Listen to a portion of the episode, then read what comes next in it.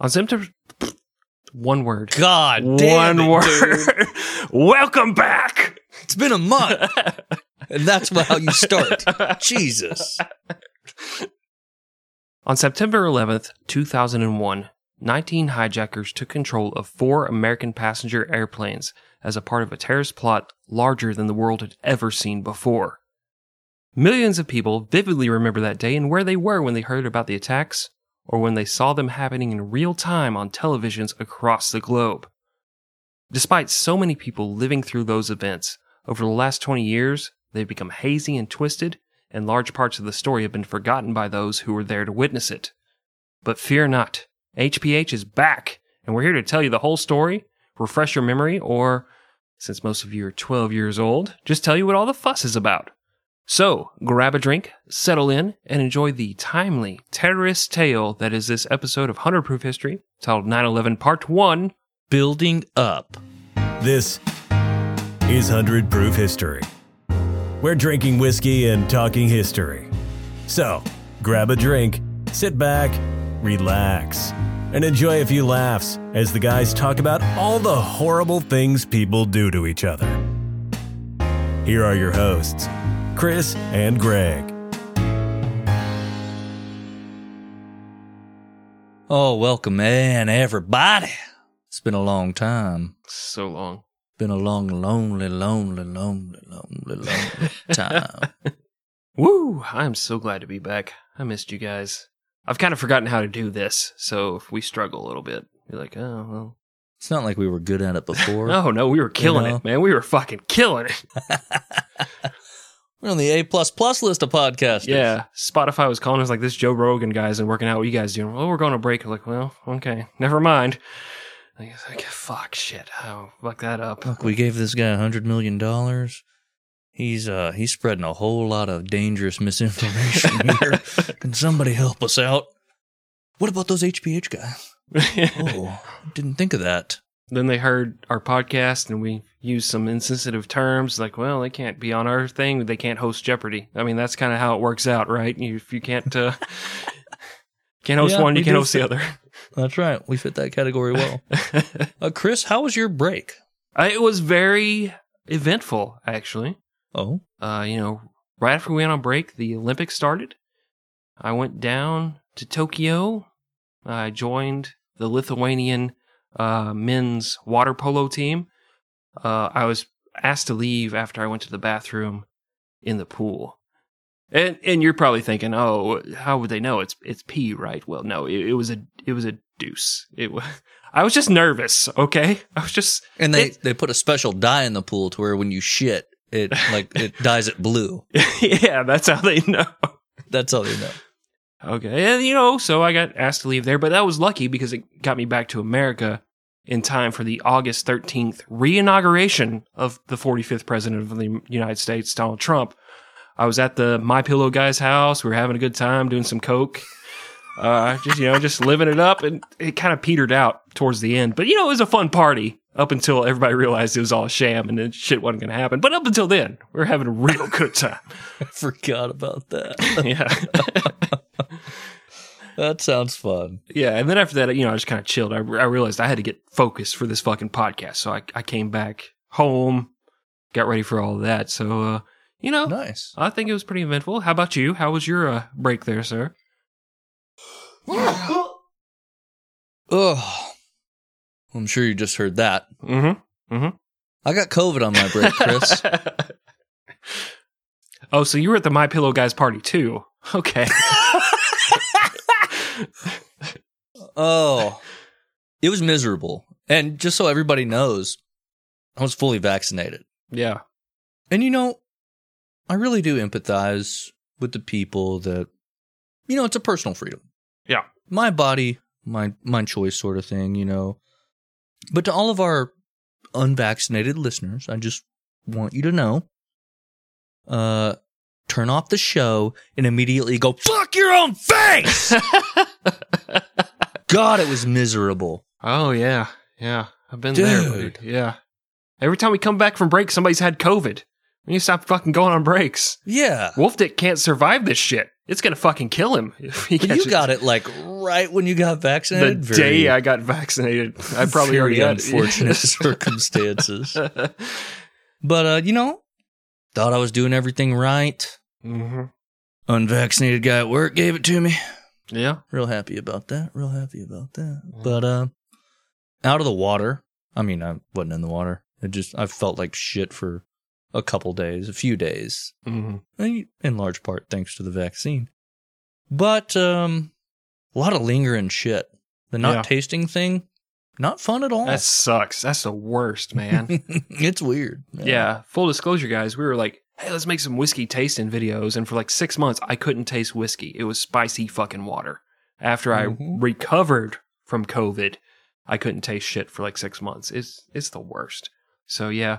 I agree with Greg. If you are refusing to get vaccinated, why don't you just go fuck yourself?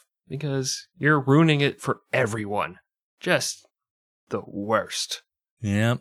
I gave it to a couple buddies. Fun stuff, man. Yeah.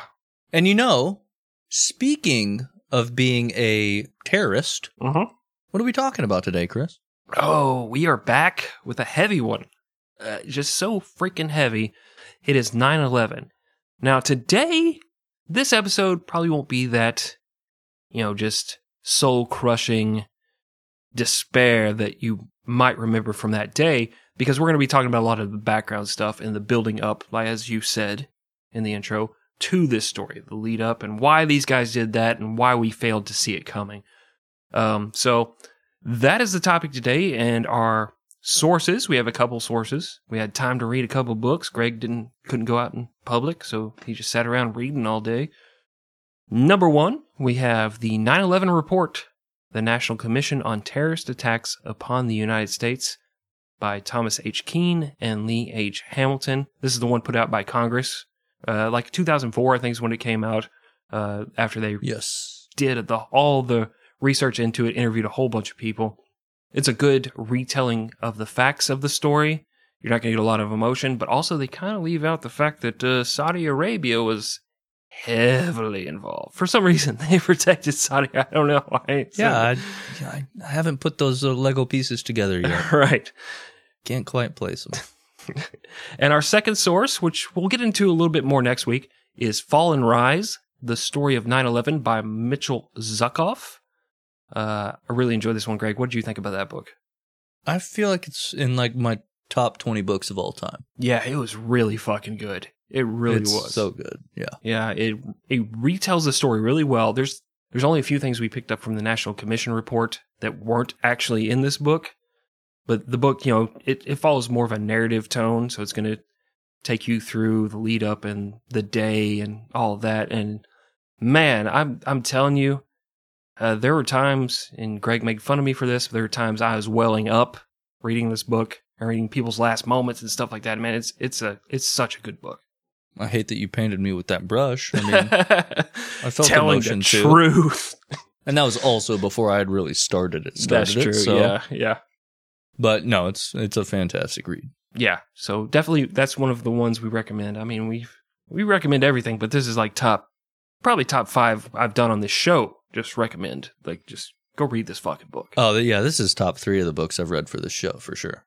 All right, well, we got a long ways to go. Gregory, are you ready to get into this story? Tell the people the truth.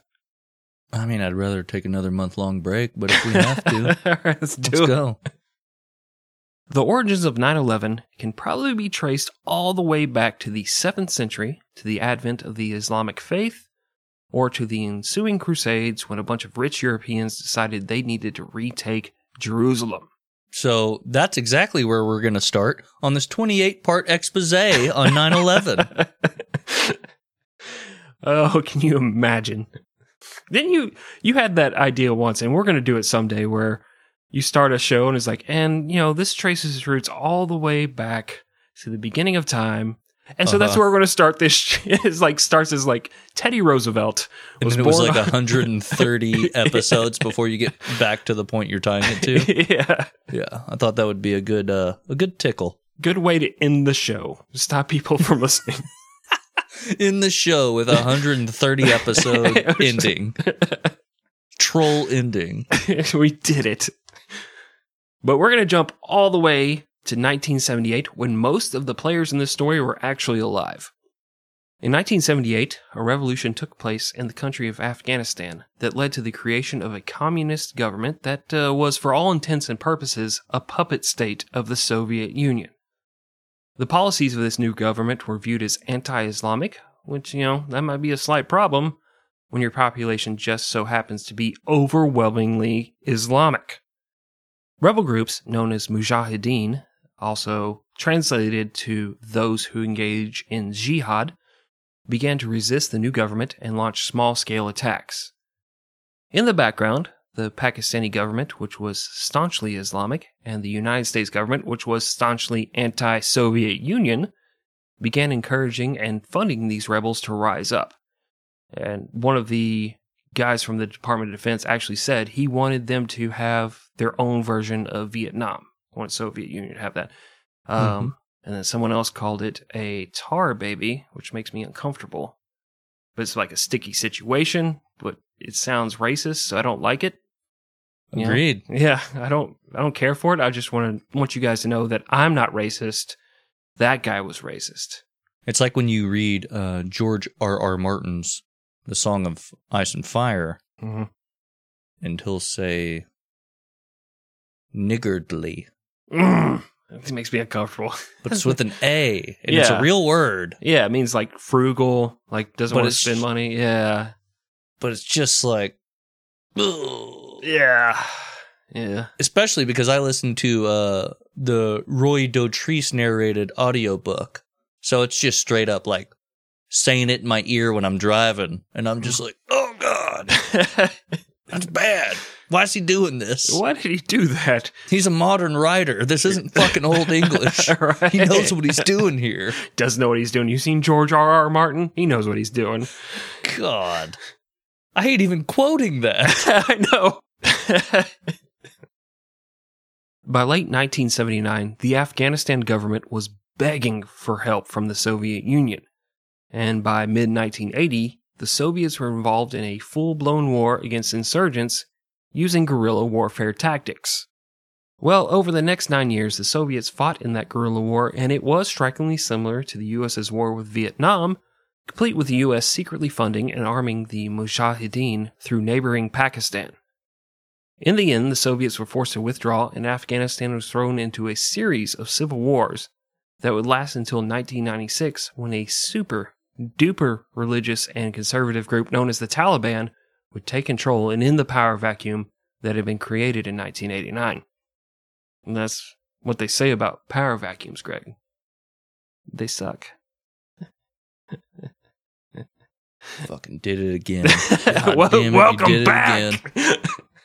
Wow. Somebody's that's like, so good. I waited a goddamn month for this shit. Oh. And you know, while we're on that topic, it's kind of a serious subject, so might not be the funniest of episodes. Yeah, this and the next one, you know, like maybe you're used to, or at least in our opinion, funny. In your opinion, probably very annoying. But like we want to do episodes on the Holocaust, but how do you do that being a, you know, history/comedy podcast? So, right. Yeah, you have to find a balance. I feel like the only reason we're doing this, it's obvious, it's the 20th anniversary of these attacks. So it's kind of like, as a history podcast, you kind of feel like you have to address it. So yeah, it's not like something we're talking about that happened 500 years ago, where we can like, that guy was an idiot. He didn't even know what the internet was. Pow, got him. You know, exactly. Now we have to be a little bit more serious, but I feel like there's still going to be an opportunity for us to make idiots out of ourselves. Our goal is just not to make an idiot out of the victims. That's always our goal going forward. Agreed. Yeah, so in 1980, at the very beginning of that war, a dude named Osama bin Laden, somebody we all know, we all hate now, he showed up in Afghanistan wanting to support the Mujahideen cause. He was born as the 17th of 57 fucking children to a wealthy Saudi Arabian construction magnate. That dude liked to fuck. My name's Steve Bin Laden. Like to build buildings and fuck women. That was how he got him into bed. I don't know how people get people into bed. I'm just assuming that was his go-to line. It's like, would that work? I don't know. Because I'm going to use it at the milk bar later. Build buildings. Ooh. Yeah. You just lie about it. You're just driving around downtown. You're like, you see that? See that building? I built that. That's the Empire State Building. That's built in like 1909. No, That's me, baby. Hey, baby, I want to see your Twin Towers. I'm going to bring them down with this One World Trade Center. Osama was a 6'5", skinny 23-year-old when he arrived in Afghanistan, and he may have fought in one battle during that war, but for the most part, he was known as the rich kid who could get a hold of Daddy's Arabian Express card and buy cool shit for the Mujahideen. In little-known fact, along with the United States and Pakistan, Saudi Arabia also pumped millions of dollars into supporting the Mujahideen. But contrary to popular belief, those three governments didn't provide any funding, weapons, or training to bin Laden or his buddies.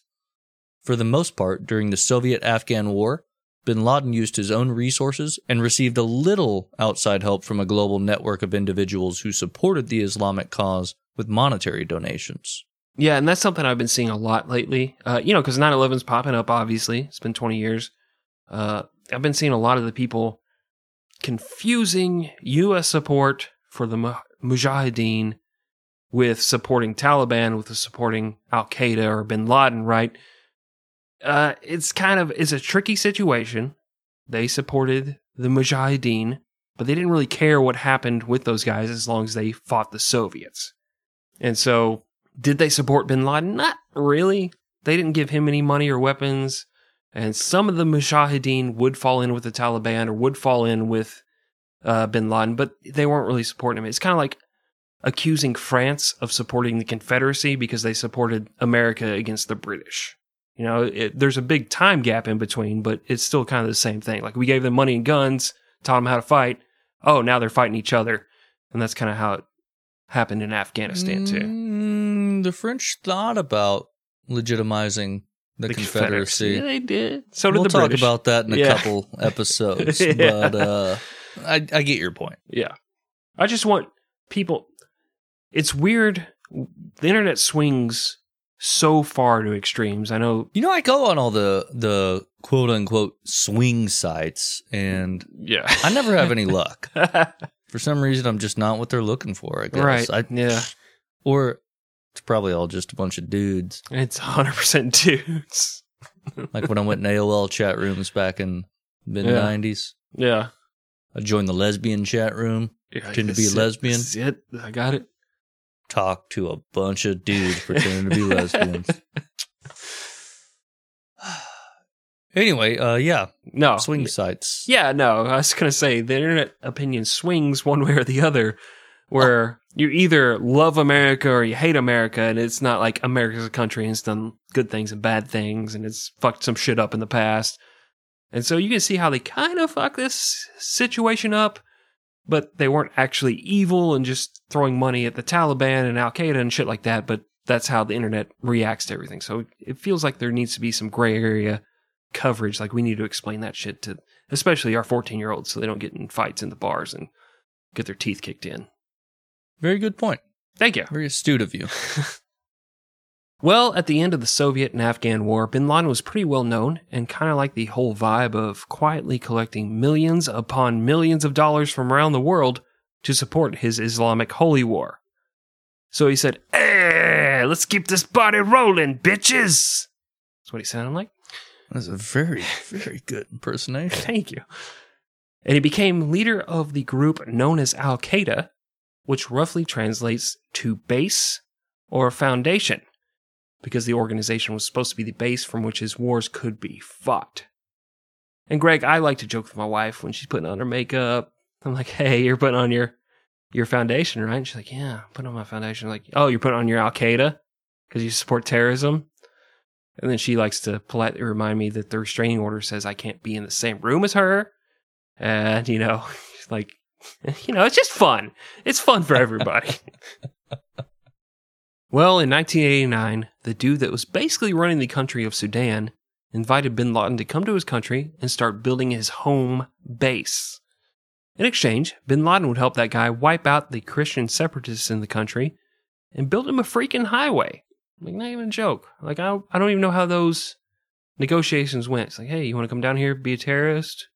We'll give you some money. We'll turn a blind eye while you import a bunch of dudes and train them how to kill people. Also, we really need a fucking highway. We need, like, a road built pretty fucking bad. You seen the potholes in this motherfucker? Okay, I guess I'll throw that in. Okay, all right. It's a weird request. Well, it's the only thing he had to offer, you know. Yeah. Son of a dude that runs a gigantic construction company. Oh, fair enough, yeah.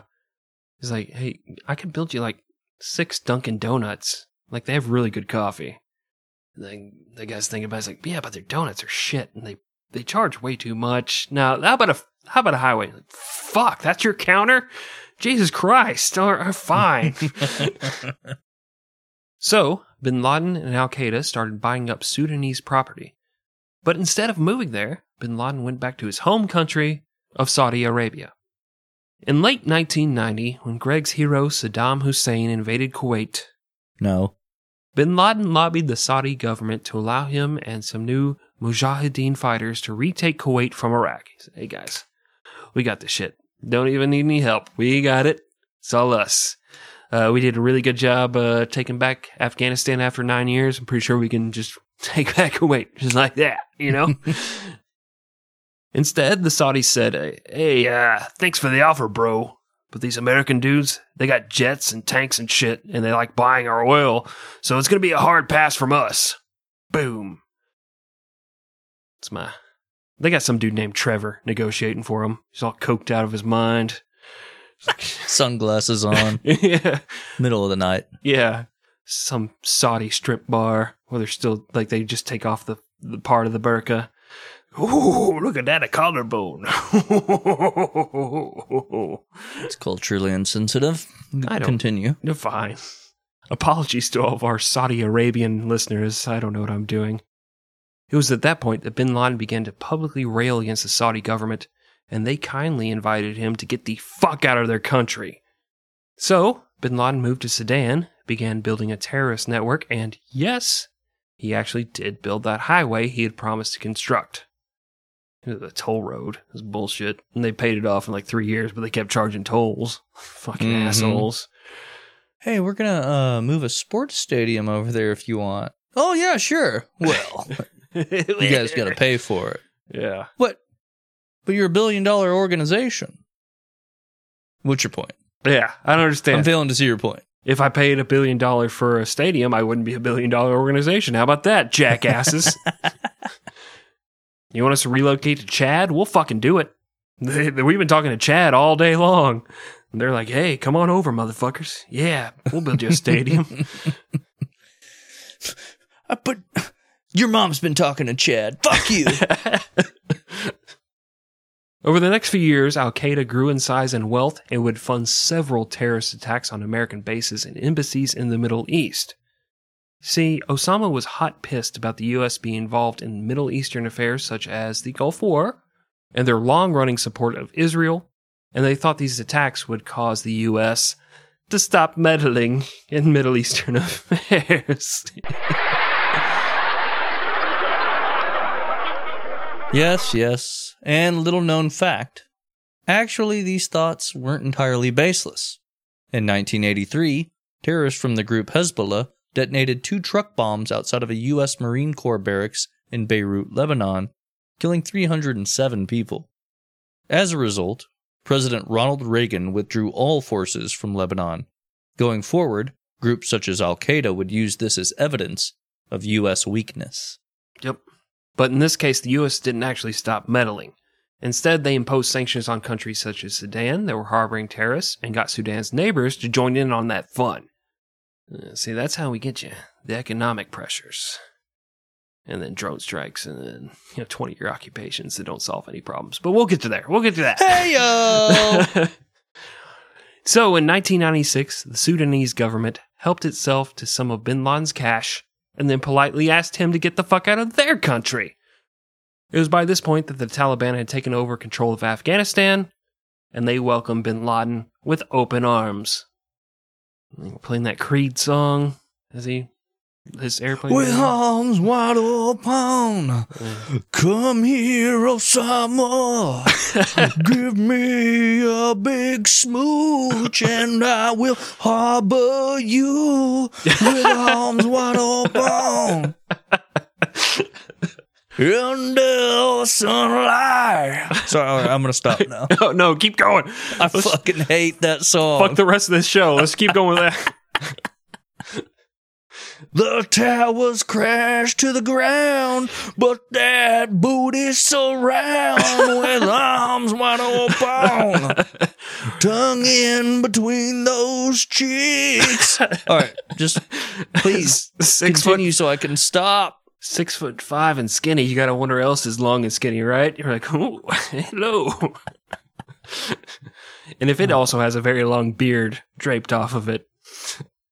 I already feel bad about myself. Welcome back, Greg. Good to have you. Well, up until 1998, Al-Qaeda... God damn, that was funny. Oh, sorry. That was good. Thank you. Well, up until 1998, Al-Qaeda had focused entirely on funding terrorist operations.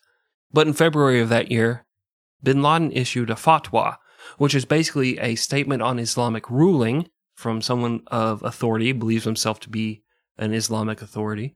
And that said that the Jews and the American Crusaders were fair game for killing. Now, it is weird how he can just claim, I'm an expert on Islam. I'm like the Islamic authority. I'm the new Islamic Pope. So kill whoever the fuck you want. And everybody's like, oh, okay, well, the Pope said it. It's cool, right? Cool, right? Well, you have to look at it, man, especially in Afghanistan. Mm-hmm. Extremely, extremely uneducated people. Yeah. Oh, they don't have the infrastructure for it. That's why when we just, we're in the process of withdrawing our troops out, mm-hmm. which, good move. Should have done it a long time ago. Yeah. And I went over there. I was over there 2 fucking years. Because I realized when I was there, when the ANA forces were being trained, they did not have a concept of state. Right. They didn't have a concept of country. They didn't know what they were fighting for because it didn't matter to them. It's not this giant interconnected country. Mm-hmm. It's these people care about their tribes, their local situation, their tribes, surrounding tribes, stuff like that. Mm-hmm. And so the concept of state just does not register. The fact that anybody really thought that they were going to not lay down their arms against Taliban. It's like, no, you don't believe something that different from what we do, outside of Kabul and some other areas. It was never gonna work. And being on the outside, you can see that in years past where the videos where they're trying to train those forces and they can't do jumping jacks and they're just like dancing and shit because they don't understand why they're doing it. Yeah. And then now you see the Taliban take over and I know it's probably propaganda being put out by the Taliban, but seeing them in bumper cars holding their rifles, as they're at this amusement park and shit, I'm like, oh, it's kind of endearing. I haven't even seen that shit.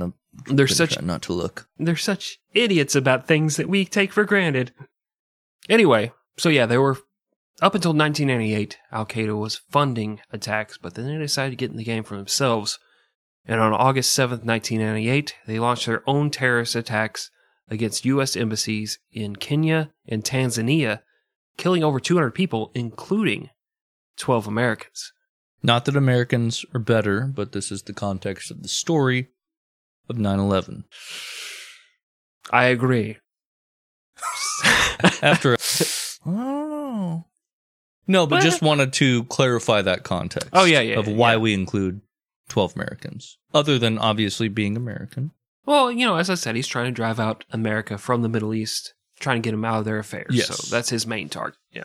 I just don't want people thinking, oh, these fucking American exceptionalists. Yeah. Because we hide that very true opinion well, I think. So yeah. We pretend to hate America so that we can get laid. That's just, typical liberal college thing. That's what you got to do on a liberal college campus. Right? What do you think about communism? I think it could work and under the right circumstances. Hey, baby, take off your bra. Hey, Jim, why don't you take off those boxer briefs? Let's talk brass tacks. And he was like, I'm not even wearing a bra. This is natural. I'm like, oh, really? That's Alfred A. Parkey, 300-pound computer science major. Oh, those are pecs, you say. Wow. Yeah. Well, the response to those bombings from U.S. President Bill Clinton was to launch some cruise missiles into Afghanistan and into the Sudan, which really did fuck all, especially since the targets were provided by piss-poor intelligence from the CIA and our old knucklehead buddies, the FBI. Well, it turns out, and this might surprise some people, that U.S. intelligence agencies in the late 1990s were pretty much absolute dog shit. And if you haven't listened to a previous episode about the FBI, you might be surprised by that. I was going to say, these people have listened to our show. Yeah, they already know that. They know that. Well, the Cold War with the Soviet Union was over, so the CIA funding was cut drastically. Hardly anyone in the agency spoke Arabic, and they absolutely refused to hire people with relatives that lived in Middle Eastern countries. And that goes back to the Soviet days of fearing moles and spies and all that shit.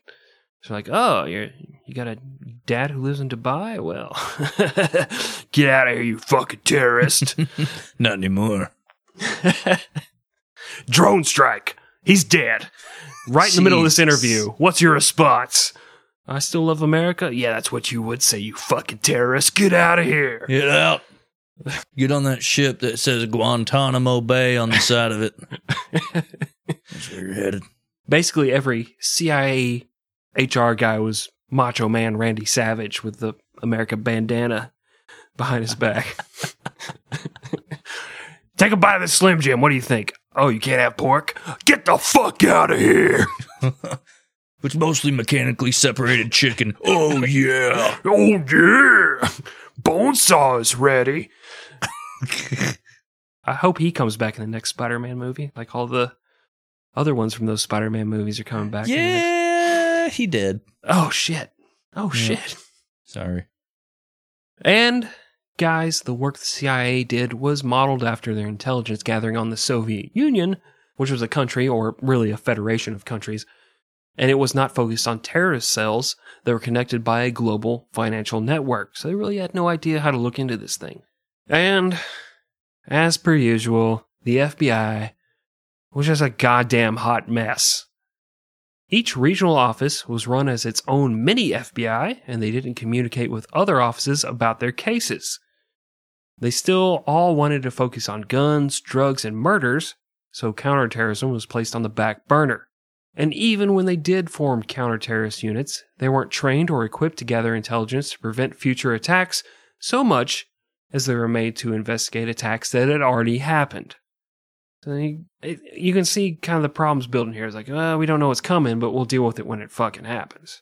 That's what my mom said about her pregnancy, and it didn't work out for her. It's not going to work out for the FBI. Here I am, spreading my auditory terrorism across the airwaves. Getting my message out there to 12 people. They're like, oh, I believe in it now. I believe in it. 12 people. We're like 12-year-old people. Yeah, that's true. Millions of those kids. I'm going to have an army soon. And what's even worse is that the FBI and the CIA did not communicate with each other about their cases at all. In 1978, Congress had passed the Foreign Intelligence Surveillance Act, or FISA, which you may have heard about in the last 5 or so years. I don't know, maybe that came up when you were listening to the news, maybe not. FISA warrants had to be obtained, and they could only be used to gather foreign intelligence through surveillance, not to get around using a regular search warrant. Yeah, so, example. An American is illegally selling guns to send money to a terrorist group. A FISA warrant would allow the FBI to tap his phones and computers to try and gather intelligence, but they need a regular search warrant to search his house for the guns. Yeah. A little bit of a workaround there. Yeah, it seems pretty cut and dry, but for some reason, they began misinterpreting these rules. So if you guys think that's a little confusing, you're not alone. The FBI became so worried that a judge would think that foreign intelligence had corrupted a criminal investigation, they just stopped sharing intelligence, even with other FBI agents, and even when it had nothing to do with a FISA warrant. FBI intelligence, huh? Hey. Yeah, bit of an oxymoron, am I right? Yeah. Woo! Low-hanging fruit. Yeah. Yeah. Suck it. Fuck you, FBI. Oh, shit, my FBI recruiter's calling me. I gotta reject this call right now. I'm not right headspace for that. All of that is to say, there's nothing to indicate that there was intelligence information about what was going to happen on September 11, 2001, but there's a whole lot of reasons why the FBI and CIA never would have figured it out anyway. Like, they just didn't know what the fuck they were doing, and they weren't talking to each other. Who knows? Well, that's the thing. You hear a lot of things about, like, oh, they knew about this. They knew about this fucking months in advance. And it's like, no, that's not true. Yeah. But even if they did, it wouldn't have mattered. Yeah, they wouldn't have told anybody. They right. Like, and so, like, we're going to mention another bombing later that happened in a certain city. Well, for some reason, they just said that FBI branch is responsible for investigating that bombing, even if it happened overseas or all that. And so they never communicated with any other office. So you might have some guys entering the country from another point who might have been related, but they don't know about it because they're not fucking talking to each other. Same shit that's been going on for decades that we've detailed on this show numerous times. Yeah. Still happening. The only difference is nobody's sniping anybody in this one. Maybe that would have solved everything. If what's his face from the Ruby Ridge and Waco had been there to just blast somebody through a door. Nobody's dog killing here. Yeah. Well, as a matter of fact, the U.S. intelligence community had no idea that bin Laden and al-Qaeda had been planning a massive attack on U.S. soil for years, and one of the main targets had already been a terrorist target years earlier, the World Trade Center in New York City. Get a rope. Sorry, it's programmed into my brain. You don't remember the old El Paso ads? Or like they have the salsa. It's like, where's this salsa from? Oh, New York City.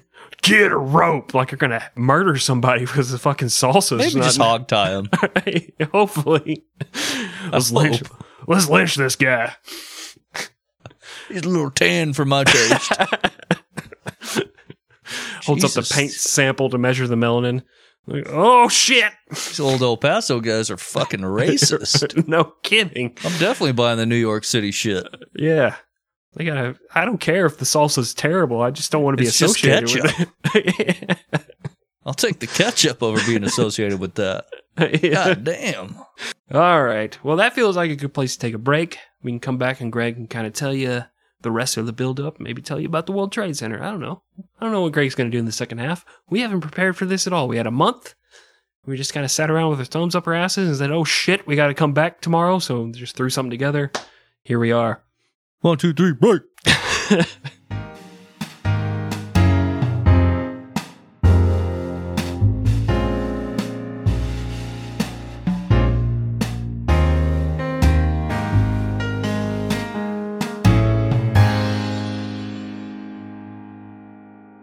All right, we are back. Hope you guys enjoyed that little mini break after our big, long break that we had. Nice little month. It was still skinny break, though, you know. Yeah. It might have been long, but, you know, it was still, nice and thin. Like a pencil. Right. It's been chewed on. Yeah, it's just some deformities there. By somebody in grade school. Oh, Jesus. No. We've, like a pencil. Like it's an analogy. Okay, I'm sorry.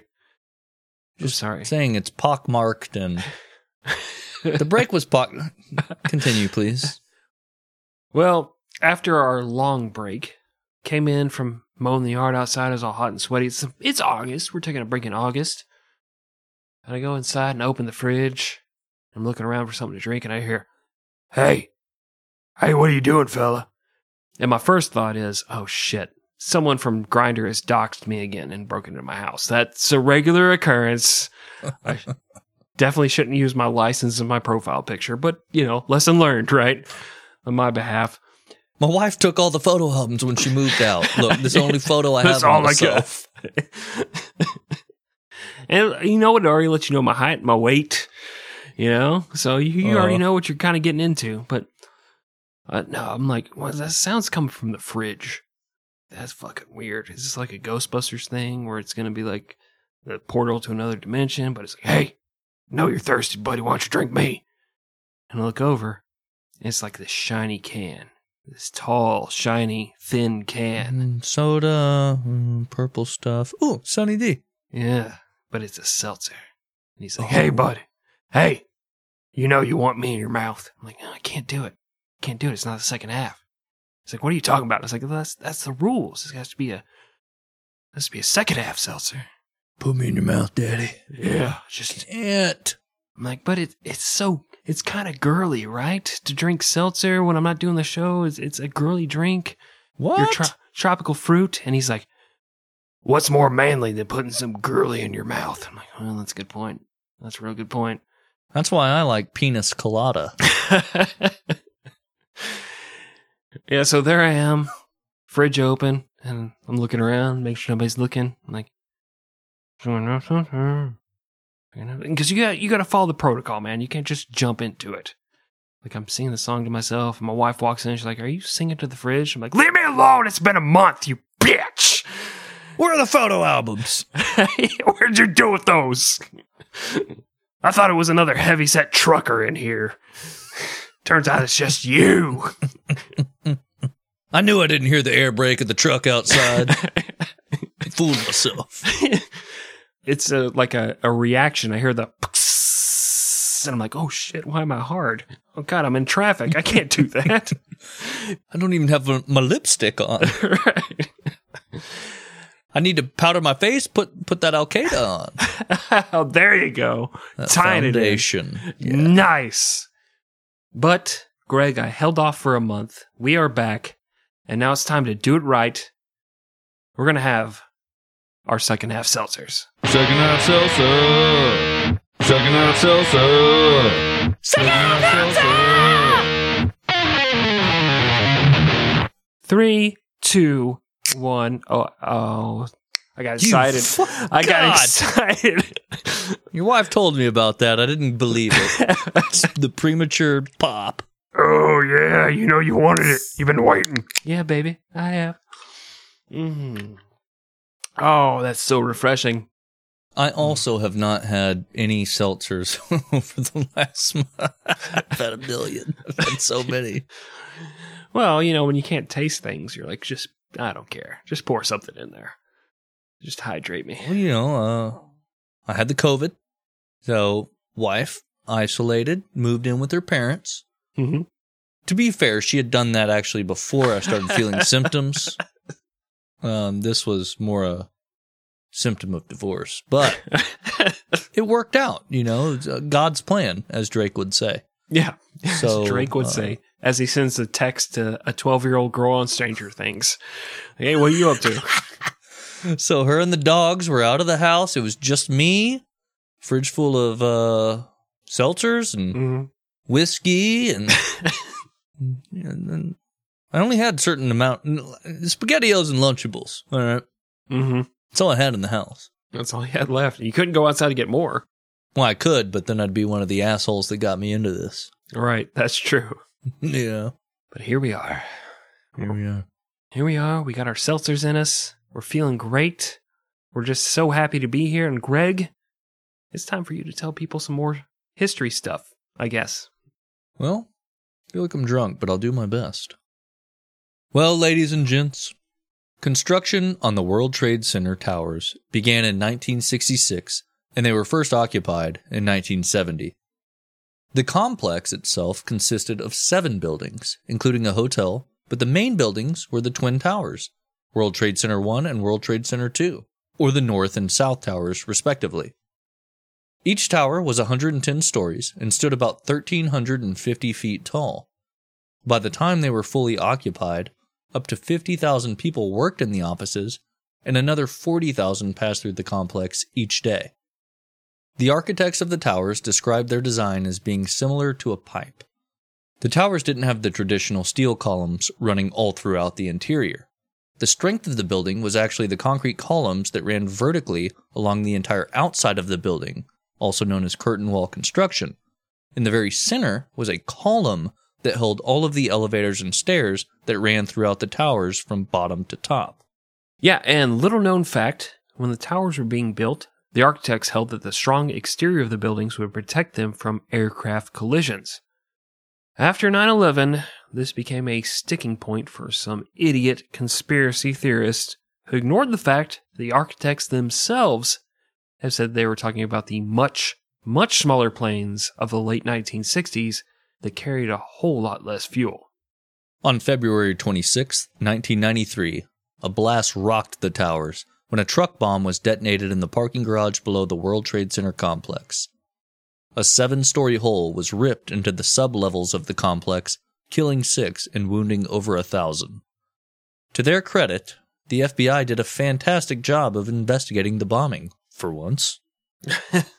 They quickly identified the truck used and found out that a man named Mohammed Salameh had rented it, reported it stolen, and would not stop calling the rental agency demanding his $400 deposit back. What a fucking idiot. Shit. Yeah, like how could we ever find the guys responsible for this? Maybe it's the guy who won't stop fucking calling about the truck that was used in the bombing. Well, Salameh was quickly arrested, and the dominoes began to fall until a man named Ramzi Yousef was discovered to be the mastermind behind the entire plot. Yousef had fled to Pakistan and wouldn't be arrested until 1995, but would subsequently be convicted and sentenced to life in prison. Mission accomplished. Hang the banner. Ladies and gentlemen, we got him. Yeah, great job, FBI. You did it. No more terrorism's ever going to happen. You fucking did it, FBI. Yay! Hell yeah. Now, remember at that time, bin Laden and Al-Qaeda were just financing attacks. And to this day, it's still not clear if they had anything to do with the 1993 World Trade Center bombing. So we can't really fault the FBI for not making that connection, but according to the 9/11 report, the FBI basically looked at it and said, case fucking closed, like Chris said, and went out for celebratory martinis, rather than taking this as a hint that Islamic terrorists could share global connections and would continue to strike on U.S. soil.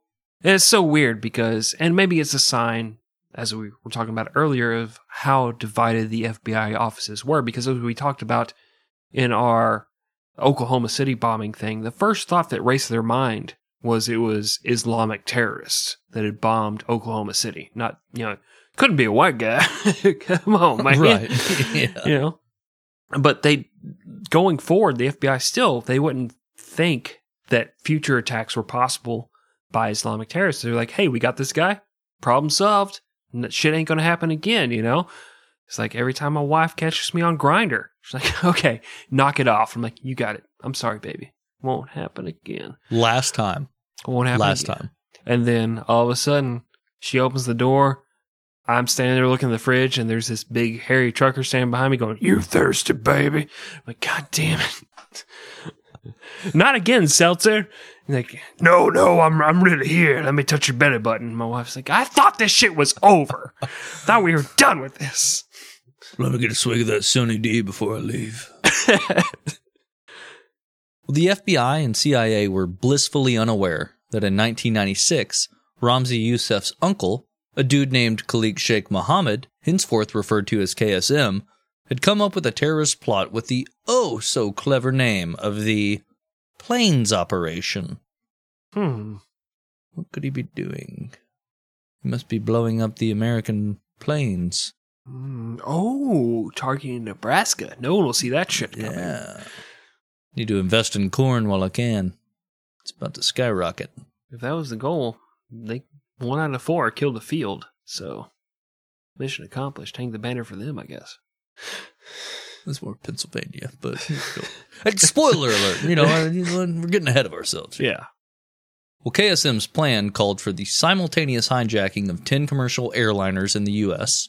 and then crashing them into various symbols of economic wealth on both the eastern and western U.S. coasts. Where is Scrooge McDuck's fault located? Is that East Coast? That feels like an East Coast location, so we need to... If I knew, I wouldn't be doing this fucking podcast. Right? Fair enough. You'd be diving into that pool of coins and immediately breaking your neck because it's a fucking pool of coins. Yeah, I would have tried it once, and then I'd be dead. Because I'm stupid. The duck can do it. I can fucking do it. I can do what a duck can do. Look at my dick. It's a corkscrew, just like a duck's.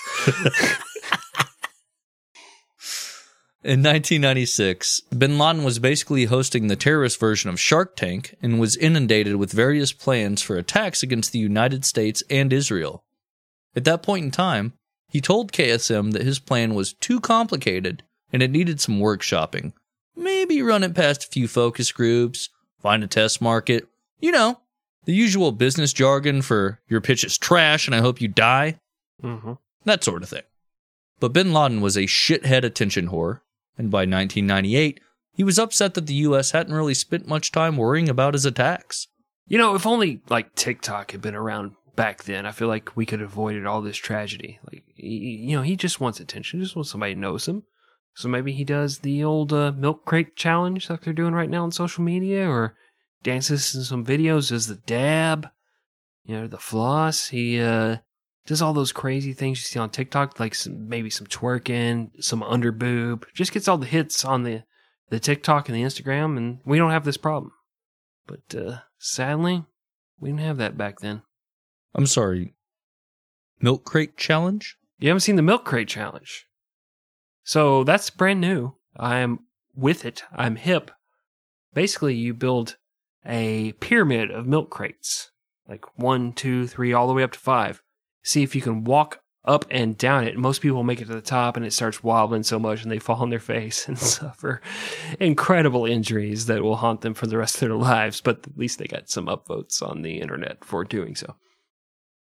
Okay. Yeah, that's basically the same thing. Yes, he should have done that, asshole. Well, with all that said, and, you know, because Cisco's thong song and milk crate challenge didn't exist. We didn't even have Who Let the Dogs Out at this point. I feel like that could have avoided a lot of tragedy. Yes, the Baha Men song, Who Let the Dogs Out, also.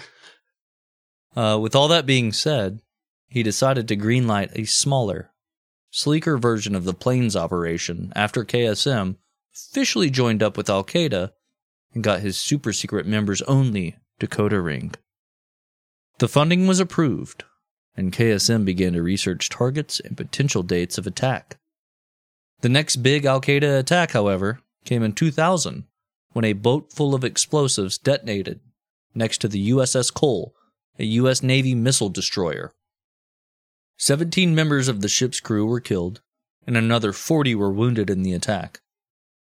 Bin Laden had all of his known bases of operations abandoned and got all giddy, because he was just sure that the U.S. would attack in response, and even more Muslims would be drawn into al-Qaeda's jihad. Yeah, and that's kind of a catch-22 for the U.S. here. Do you attack al-Qaeda, make them martyrs? Like, hey, look, the U.S. is upset that we're doing this? Or do you do nothing and kind of let them stew? Maybe come up with a bigger plan. I don't know. Man, I don't know. We'll see. I don't know the right course of action. Yeah, I don't either. I'm not President Bill Clinton. You know? If Monica Lewinsky walked in right now, I'd be like, nice to meet you, ma'am, and I'd avoid eye contact because I'd be so uncomfortable. Please go. Can I interest you in a cigar? I'm sorry. Don't tell my wife. Well, the U.S. didn't do shit. As Chris said, Bill Clinton was still president, and when he had ordered 2 cruise missile strikes back in 1998 with bad intelligence, the media tore him a new one and went in raw. Better days. Not with the cigar wrapper still on there. Monica Lewinsky jokes, 2021. Haven't been able to bust out the Lewinsky jokes in a minute. I know, right? So in 2000, not only was he a lame duck president who was hesitant to start a conflict on his way out, the CIA was so scared of giving him bad intelligence that they would only say that they thought the attacks probably, maybe, might have possibly been orchestrated by bin Laden and al-Qaeda. By February 2001, Al Gore was... Wait. Whoa! I'm sorry. Not according to the Supreme Court has informed me that George W. Bush was president, and he didn't see any reason to attack anyone over the USS Cole, which, according to one intelligence source, pissed Osama bin Laden right the fuck off and made him certain he'd have to do something even bigger to get Senpai George to notice him. Yeah, maybe we'll have to do a Hanging Chad episode so we can talk about what my mom calls that guy who stands over. And also the Florida elections, you know. No, that's Hung Chad. Oh, shit. Yeah, it's not sorry. Hanging Chad. No, he's really into autoerotic asphyxiation, too. He's like, just put it around my neck. Oh. She's like, do I need to be here for this? Like, oh, no, I need witnesses. That's a big part of it, you know? If I start to go unconscious, lift me up. Don't panic and run away. I'm not no goddamn Kill Bill. Oh, shit. David Carradine. Hung Chad has quite the southern accent. David Carradine. He's from Florida, you know? 6 people got that joke. He's also on a ventilator right now, so. Yeah, whatever. He should have got vaccinated, bitch. What? He should have got vaccinated. No. Not my freedoms. Fuck you.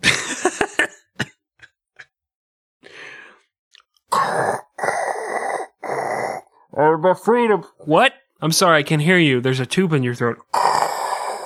Please kill me. Please kill me. Tell my family I love them and that I'm free. Tell my family to get vaccinated even though I didn't and I railed against it on Facebook for 6 months. Ah! That's a very long sentence for somebody on a ventilator. Anyway, throughout the spring and summer of 2001, the CIA presented several memos and briefings stating they believed that a large terrorist attack by Al-Qaeda was imminent. And on August 6th, President Bush received a briefing titled, Bin Laden Determined to Strike in U.S., which laid it all out for the president. On September 4th, the chair of the Counterterrorism Security Group, Dick Clark, held his first meeting specifically focusing on Al-Qaeda and said, we need to do something about these fucks before they attack and before I have to host. I was going to say, I always wonder what that dude didn't do when it was New Year's Eve, like what he was doing. It's not New Year's Eve. You interrupted my joke to make the exact same joke. I fucking hate you. Anyway. Yeah, we're back. We did it. We didn't talk for a fucking month. We had no contact. And it's like, this motherfucker's got my jokes. This and it's showing. You're not getting my fucking subtle eyebrow glances of shut the fuck up. Yeah. You just keep plowing ahead like a 7-year-old oblivious to the drunk stepdad about to fucking slap you in the face. All I can see is that unibrow over your fucking mouth. Well, you talking this mustache, baby? That glorious mustache. Finally, on September 10th, 2001, the committee dealing with terrorist threats came up with a 3-phase plan to try and hopefully convince the Taliban to stop working with Al-Qaeda. Problem solved, right? Mission accomplished. Hang the banner. We just did that. Must do it again. Won't do it again. We learned our lesson. We haven't. We'll never do that again. We have not learned our lesson.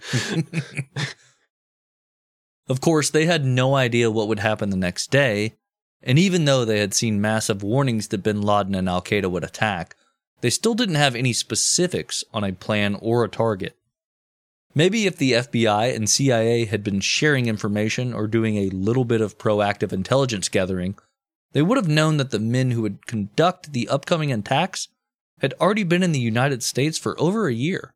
So we need tougher immigration laws. We need like a wall or something to keep these people out, right? Hit me up, conservatives. Hit me up. Well, we need to do that. We need to divide. I need to be conservative, and you can be the liberal, and then we can just get both audiences instead of just driving people away like you like to fucking do. Oh, I love driving people away when they're stupid. Enter Muhammad Atta. You don't have a sex joke or something fucking stupid, Chris? No. Why would I? No. In 1999, Atta was living in Hamburg, Germany with a few of his best buds. They were a fun group who just liked to hang out and chill while they talked all about how they were radicalized Muslims who wanted to watch the Western Christian world burn the fuck to the ground. Wait, normal shit, man. Are you telling me someone in Germany caused problems for the entire world? That's okay. All right. I know. That can't be right. I know. We're more radical than Muhammad Atta, aren't we? Shortly thereafter, they watched Russia invade Chechnya, and they decided it was time to go fight for Islam. It just so happened that they met another Islamic dude on a train who knew that Osama bin Laden was looking to recruit young Muslims who lived in Western countries, had no terroristic ties, and could speak English for his upcoming planes operation. Yeah. It's one of those weird twists of history because we did an episode on the apartment bombings in Russia and the war with Chechnya. And these guys, we got fucking obliterated in Chechnya fighting for that side. So it's just weird coincidence that they cross paths with this guy who says, why don't you just head down to Afghanistan instead? Why don't you go meet my buddy? Mm-hmm. My BFF, my bro. Putin could have solved this problem. 9/11 could have been prevented by Putin. And he didn't do it. He was a piece of shit. That's all I got. I'm sorry. You heard it here first. Okay, yes. Atta and his group, known as the Hamburg Cell, rerouted to Afghanistan where they met bin Laden. He named Atta as their leader of the operation and then sent them back to Hamburg with instructions to shave their beards, wear Western clothing, and try and appear less radical. You know, he wanted them to blend in with Western culture, and some of them went above and beyond when it came to that. Yeah. We'll get into that, trust me. It's salacious. They're buying Creed albums. Yeah, I really like this, man. But I have my own words. Listen to them. In the year 2000, Atta and two of his fellow conspirators, Marwan al-Shahi and Ziad Jarrah, moved to Florida, a.k.a. the worst state in America, a.k.a. America's Wang. Once there, they began to take pilot lessons. Their instructor noted that they were all very rude. They were super intent on learning how to fly commercial airliners, but none of them seemed very interested in learning how to take off or land. What a fucking red flag. Yeah. Like, oh, you know, most crashes occur during takeoff and landing. Well, fuck that shit. What happens in midair? Yeah. Shortly thereafter, they were joined by a fourth pilot, a 29-year-old Saudi immigrant named Hani Hanjour, who had earned his pilot license in Arizona in 1999. Slowly but surely, another 16 men, 15 of which were Saudi Arabian, moved to the United States. These 15 were to serve as the muscle of the operation, despite the fact that most of them were little skinny dudes who all stood about 5'7" tall. By the summer of 2001, all 19 of the men who would conduct the attacks were in the United States. Yes, Greg, and little known fact, another member of the Hamburg cell, Ramzi bin Al-Sheib, was slated to be the 5th pilot and 20th hijacker, but he was denied entry into the U.S.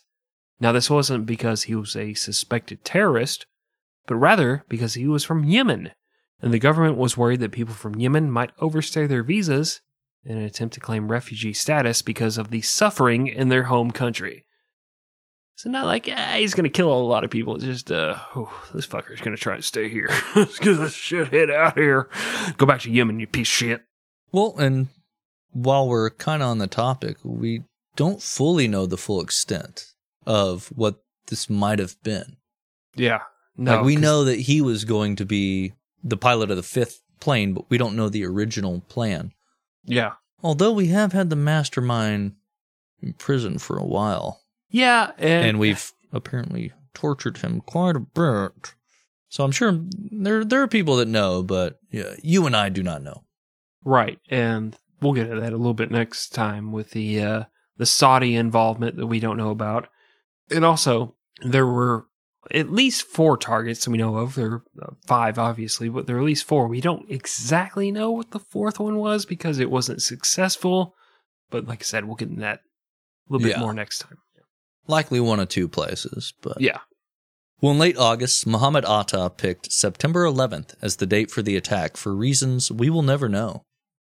He and his fellow terrorists began buying up plane tickets. Over the next month, the terrorists spent their remaining funds on prostitutes and strip clubs. Dying for the cause, my man. Yeah.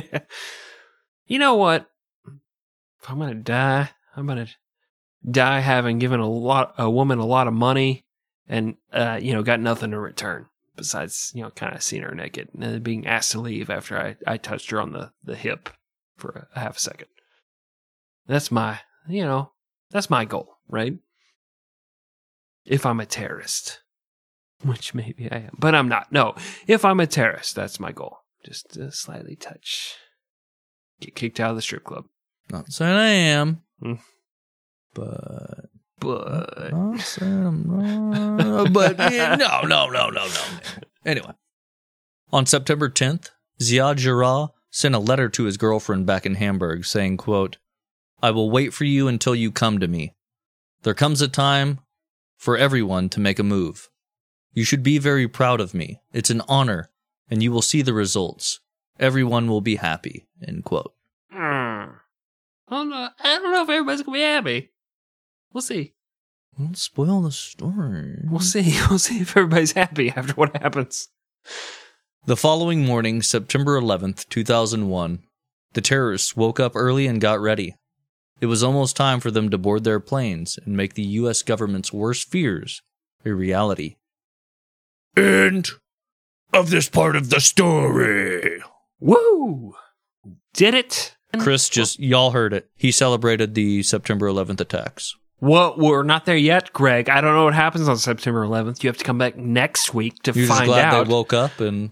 They got ready. They got on the planes. Yeah, I'm ready. Feeling dapper. You know what? I'm happy for anyone that wakes up early and gets on their plane, you know? Even the, quote, terrorists, end quote. I've painted you into this corner. You have. I can't back out. Anyway. The floor's painted. There's bear traps everywhere. I got nowhere to go. But no, we did tell that part of the story. And next week, we're going to tell the heartbreaking finale to this part of the story. But for right now... Greg, let's just go ahead and dive right into what, if you aren't familiar, we like to call these things, these little bits of information, we like to call them Fast Facts. Fast Fact number one. On multiple occasions, bin Laden reached out to the government of Iraq for support, despite the fact their government was mostly secular. However, after having his teeth kicked in by a 38-country coalition, Iraqi President Saddam Hussein, Greg's hero, was in no hurry to anger the world by supporting Osama bin Laden. Fast fact number two. In 1993, two U.S. helicopters were shot down over Mogadishu, Somalia, during a U.S. operation to capture a Somalian warlord. This attack and the ensuing battle that would inspire the book and film, Black Hawk Down, was funded and supported by Osama bin Laden. Fast fact number three. In 1995, when terrorist bomber Ramzi Yousef was being flown to trial in Manhattan in a helicopter, an FBI agent cockily removed his blindfold and pointed out the Twin Towers and said, "Hey, they're still standing." Yousef replied, "Ting!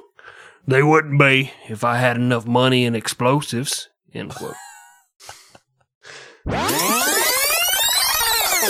Fast fact number four. A Gallup poll conducted between September 7th and September 10th, 2001, showed that less than 0.5% of Americans polled considered terrorism to be the nation's top problem.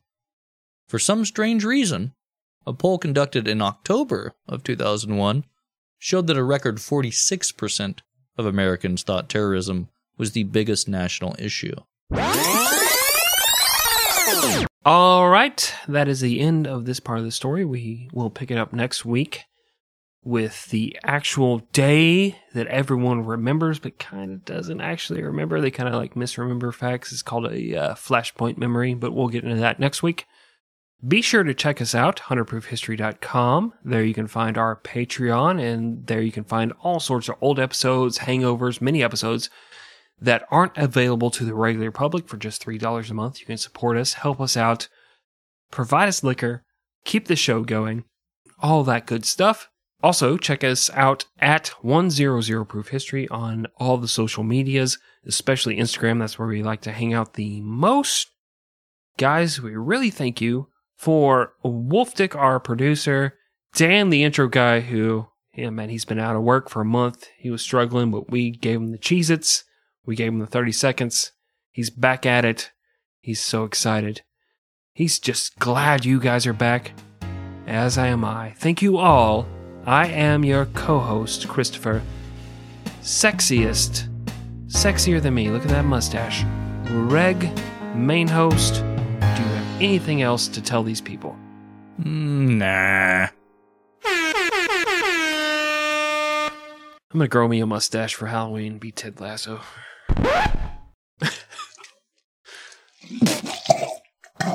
You alright? Wrong pipe. That's where Mom coughed last night. Wrong butt pipe. Butt pipe. Yeah, with my mom, it's no. That's my vagina. No. Do